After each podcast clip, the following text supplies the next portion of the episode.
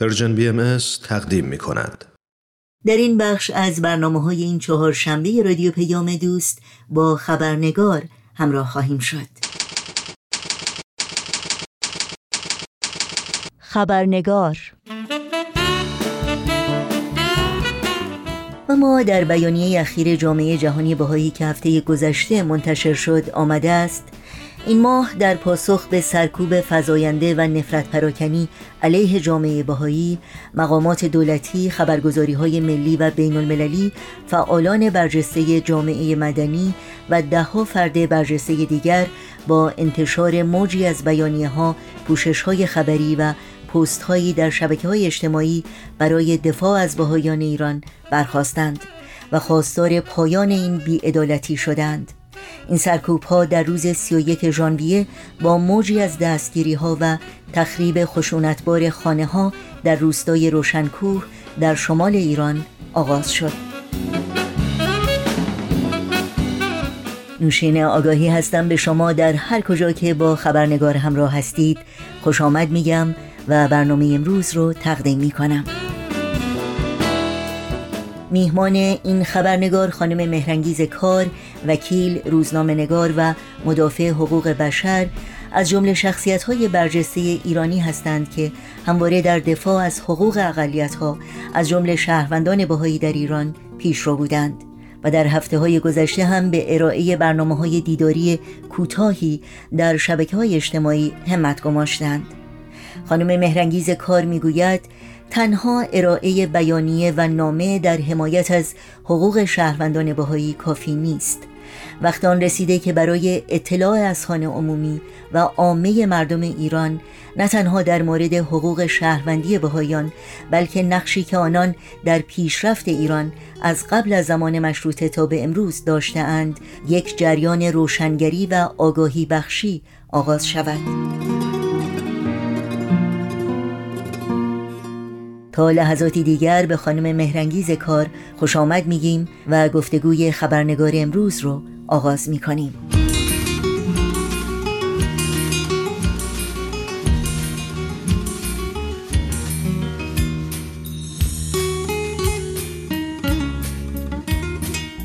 خانم مهرنگیز کار درود بر شما. به برنامه خبرنگار بسیار خوش آمدید. متشکرم. خانم کار در هفته های اخیر که سرکوب و آزار اذیت شهروندان باهایی در ایران شدت بیشتری گرفته شما در شبکه های مجازی شروع به دفاع از حقوق این شهروندان کردید. هدف شما از این دفاع چی هست و دفاع شما از این شهروندان به طور کلی چه نکاتی رو در بر می‌گیره؟ خب شما حتما می‌دونید که من فعال حقوق بشر هستم در ایران هم که بودم. کارم وکالت دادگستری بود و البته نوشتن در مطبوعات و تعریف کتاب. و تم همه اونها هم به نحوی حقوق شهروندی حقوق برابر انسان ها و بعضی وقتها تمرکز روی حقوق زنان و دموکراسی. خب به هر حال اینها انگیزه های من بوده برای نوشتن و کار کردن. ولی بعد از اینکه ایران رو ترک کردم خب طبیعتا یک حوزه های دیگری از فعالیت رو دنبالش گشتم که غیر از فضای مجازی جایی نبود که من یا دیگران بتونیم نظراتمون رو به مخاطبینمون برسونیم. طبیعی است که بهایان قرار می‌گیرند در یک جای بسیار مهم و مشخصی از ضرورت فعالیت های حقوق بشری و قرار دادن اونها در مرکز گفتگوهای حقوق بشری. چرا؟ برای اینکه اینا جز اینکه یک تاریخ خیلی پرخونی پشت سرشون هست و الانم درش زندگی می‌کنن صدمه به ایران هرگز نزدن و در اونچه که ما درک می‌کنیم از معتقداتشون ما فقط ایران دوستی می‌بینیم. و بعد که به پیشینه اونها نگاه می‌کنیم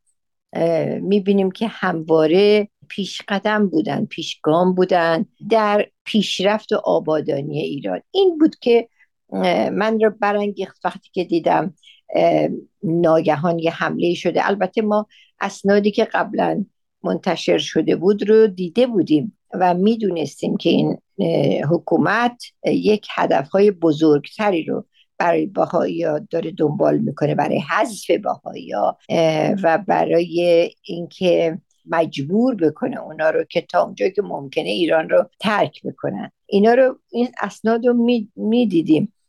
ولی خب اون حمله ناگهانیشون خیلی شکاور بود مخصوصا به روستاها و به سمت کسانی که محکومیت های بلند مدت رو تحمل کرده بودن و حالا دوباره رفته بودن سراغشون. این منو برانگیخت تا یه نگاه خیلی کوتاهی بکنم و گفتارهای کوتاهی رو بگذارم روی شبکه مجازی درباره نقش و مشارکتشون در اینکه ایران رو به هر حال همیشه دوست داشتن که بهتر ببینن و کاستی هاشو در نظر داشتن.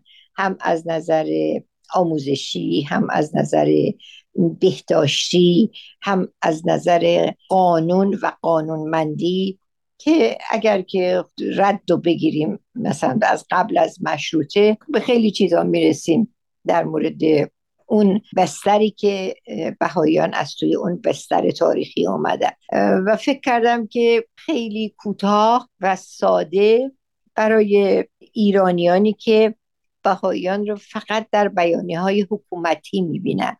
حالا فرق نمی‌کنه چه در این حکومت چه در حکومت های پیشین. برای اونها موضوع رو مسائلی رو که نمی‌دونن روشن کنم بلکه آزادی بیانم نیست که بهایا پاسخی داشته باشن در مطبوعات ایران درباره موضوع یا در صدا و سیمای ایران.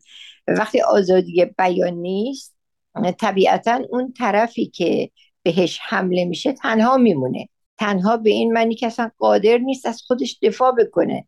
اون دفاعی که در مراجع قضایی میشه که ما با توجه به اینکه اصلا قوه قضایی مستقلی نداریم و هیچ کس مجاز نیست که هر حرفی بزنن در مطبوعات کشور. اگر هم چاپ بشه خب اون نشریه اون کسانی که اون نشریه رو درست کرده اونا هم همه وضعیتشون میشه مثل بهایی ها و بهشون همون نسبت های جاسوسی رو و چیزهای دیگر رو میده.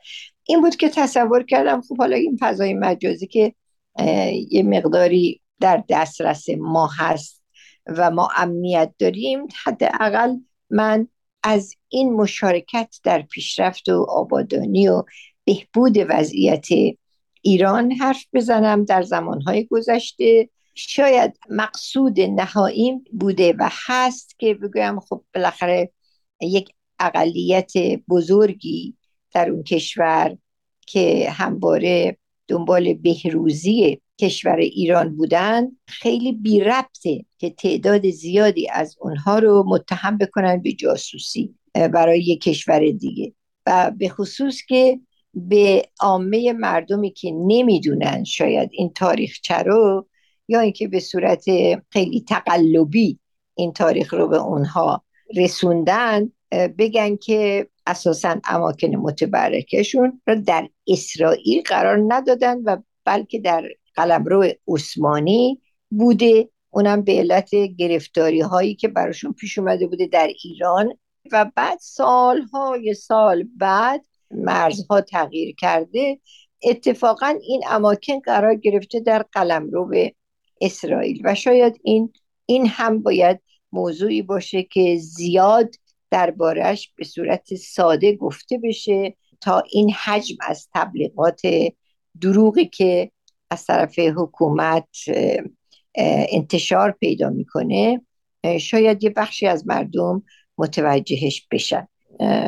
در حقیقت می‌خواستم بگم یک اقلیتی که این همه حساس نسبت به پیشرفت ایران و قانونمند شدن ایران اون چه که از قبل از مشروطه اومده یا بهبود بهداشت یا علوم یا تعلیم و تربیت آموزش و پرورش و همه اینها اینا نمی‌تونن. این همه اتهامات جاسوسی که نسبت بهشون وارد میشه رو حتما می‌خوام بگم که اینا برخواسته از این است که معتقدات بهاییان مورد توجه حاکمان هست و اینها قربانیان عقیده هستند و نه قربانیان جاسوسی یا هر چیز دیگه یا هر نسبت دیگه که بهشون داده میشه.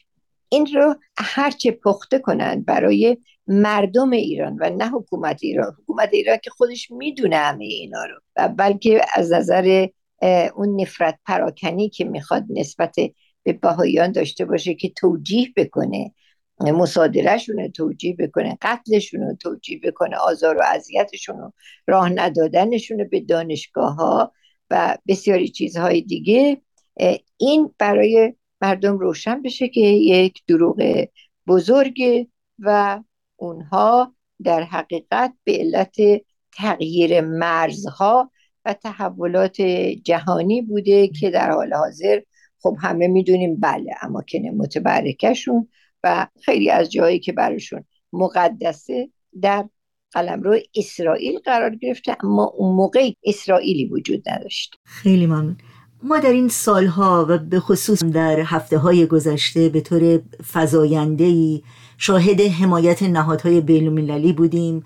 افراد برجسته حقوق بشری از جمله خود شما و همینطور رسانه های بین فارسی و غیر فارسی و بسیاری از مردم عادی و هموطنانمون در ایران و در خارج از ایران به حمایت از شهروندان باهایی برخواستند به عقیده شما این حمایت از چه نظر حائز اهمیت هست؟ خب از این نظر که شاید تا حالا با این وسعت غیر بهاییان از بهاییان دفاع و حمایت نکرده بودن. البته نهادهای حقوق بشری می‌دونین اینها تکلیف دارن موظفن در مورد موضوع. حتی من که فرد هستم موظف هستم کار حقوق بشری می‌کنم. نمی‌تونم بگم که نه من بر مثلا بهاییار اصلا شهروندان برابر نیستن. ما معتقدیم به اعلامیه جهانی حقوق بشر و وقتی کار یک فرد یا گروهی قرار می‌گیره که اجرایی شدن اعلامیه جهانی حقوق بشر رو هدف خودش قرار بده طبیعیه که دیگه بهایی و غیر بهایی نداره. و هرگاه ببینه که برابری انسان ها در مورد یک اقلیتی حتی زنان زنان اقلیت به معنی کمی نیستن. ولی اقلیت به معنی کیفی هستن چون حقوقشون ضایع میشه. در این موارد نمی‌تونه که یک بخشی رو مستثنا بکنه. اما اتفاقا اونچه که خیلی اهمیت داره به نظرم حالا اینکه جای خودش مهمه ولی باید مردم ایران مردم معمولی ایران حالا اگر در شرایط موجود به علت این وضعیت ترسناکی که در ایران به وجود اومده به وسیله این حکومت نتونن خیلی علنی از هموطنان بهاییشون دفاع بکنن دست کم یک جریان روشنگری باید راه بیفته توسط غیر بهاییان که این افکار عمومی رو یه مقدار زیادی بیشتر آشنا بکنن. با اینکه بهاییان آدمایی هستن مثل همه ما و احتیاج دارند به اینکه شهروند حکومتی باشند که شهروندان رو یک جور بهشون نگاه می‌کنه و نیاز دارن به اینکه هر حکومتی که در اونجا هست اونها رو شهروند برابر ببینه و به هیچ وجه براشون محدودیت های قائل نشه که این محدودیت ها اصلا در شعن این همه کارهای حقوق بشری که در دنیا شده نیست. حضورشون در ایران همواره حضور مفیدی بوده. حضور تاثیرگذاری بوده. در اینکه یک پدیده های مترقی در ایران شکل بگیره. پس بنابراین حالا غیر از اینکه صرف نظر از اینکه در پیشرفت ها مشارکت دارن باید حقوق برابر داشته باشن بیش از اون باید مردم ایران متوجه باشند که بهاییان خیلی نقش هم داشتن در اونچه که ما بهش میگیم حالا یا تجددگرایی یا اینکه انسانگرایی اخلاق گرایی هرچی که بهش میگیم در همه اینها نقش بسیار زیادی رو در ایران ایفا کردن. و خیلی چیزایی رو که حتی مسلمونا به هر حال بهش پایبندی صد درصدی ندارن. فرض بکنین نوشیدن مشروبات الکلی در محافل اینها اصلا کاملا من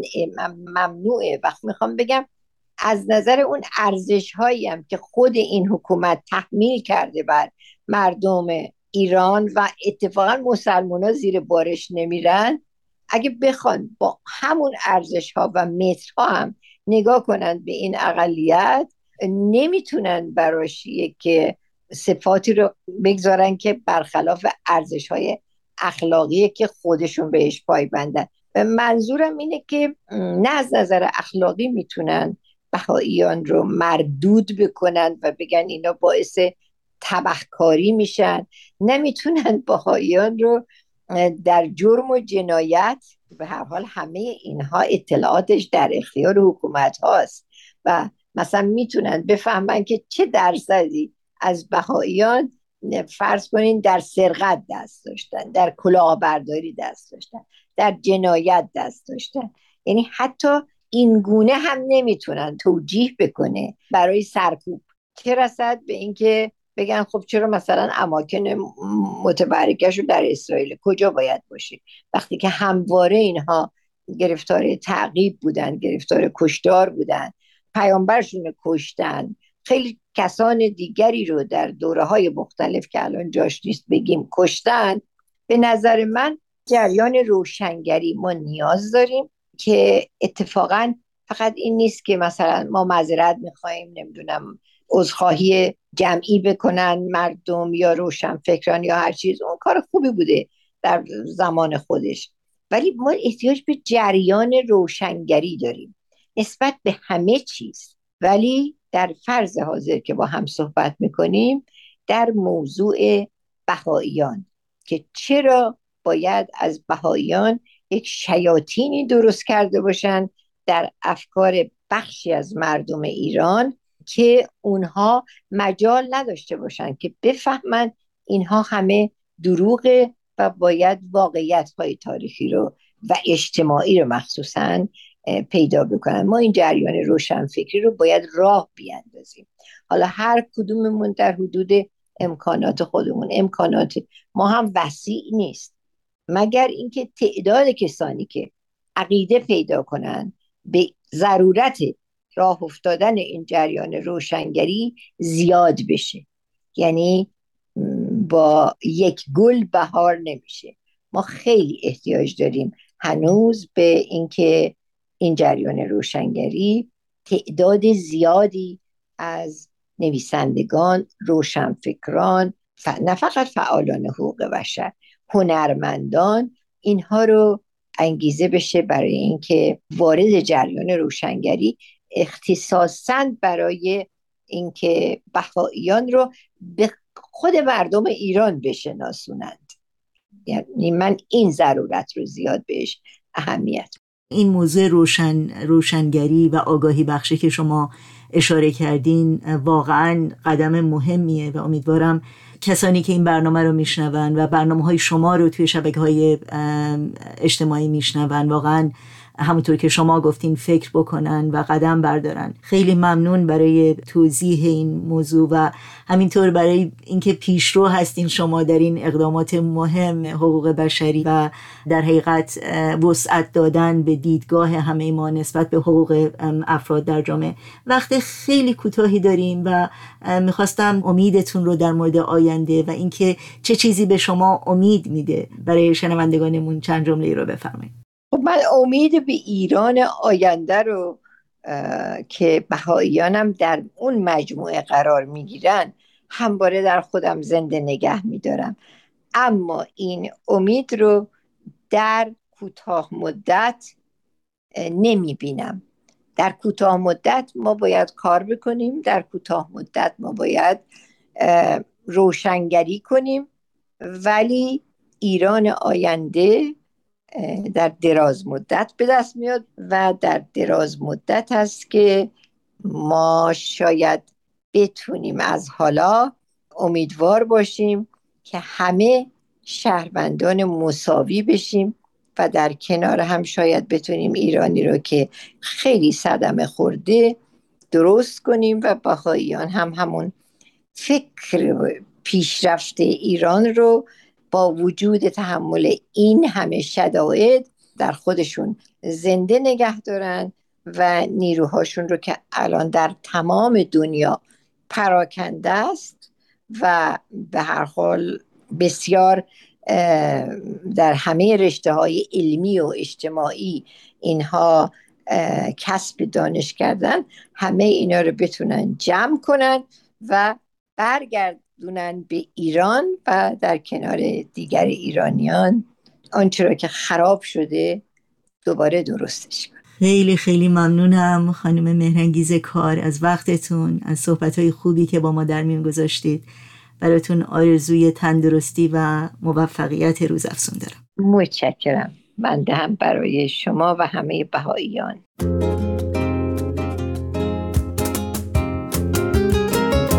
یوسف گمگشته باز آید به کنان. غم مخور. غم مخور. کلبه احزان شود روزی گلستان. غم مخور. این دل غم دیده حالش به شود. دل بد مکن. غم مخور. این سر شوریده باز آید به سامان. غم مخور.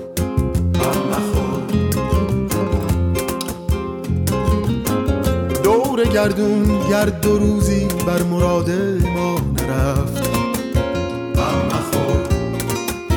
دائما یکسان نماند حال دوران غم مخور. گرچه منزل بس خطرناک است و مقصد هم خب بس بعید. هیچ راهی نیست کان نیست پایان غم مخور هی مشو نومید. چون واقف نی از سر غیب غم مخور. ما شدن در پرده بازی های پنهان غم مخور. یوسف گم گشته باز آید به کنان غم مخور. غم مخور. کلبه احزان شود روزی گلستان غم مخور.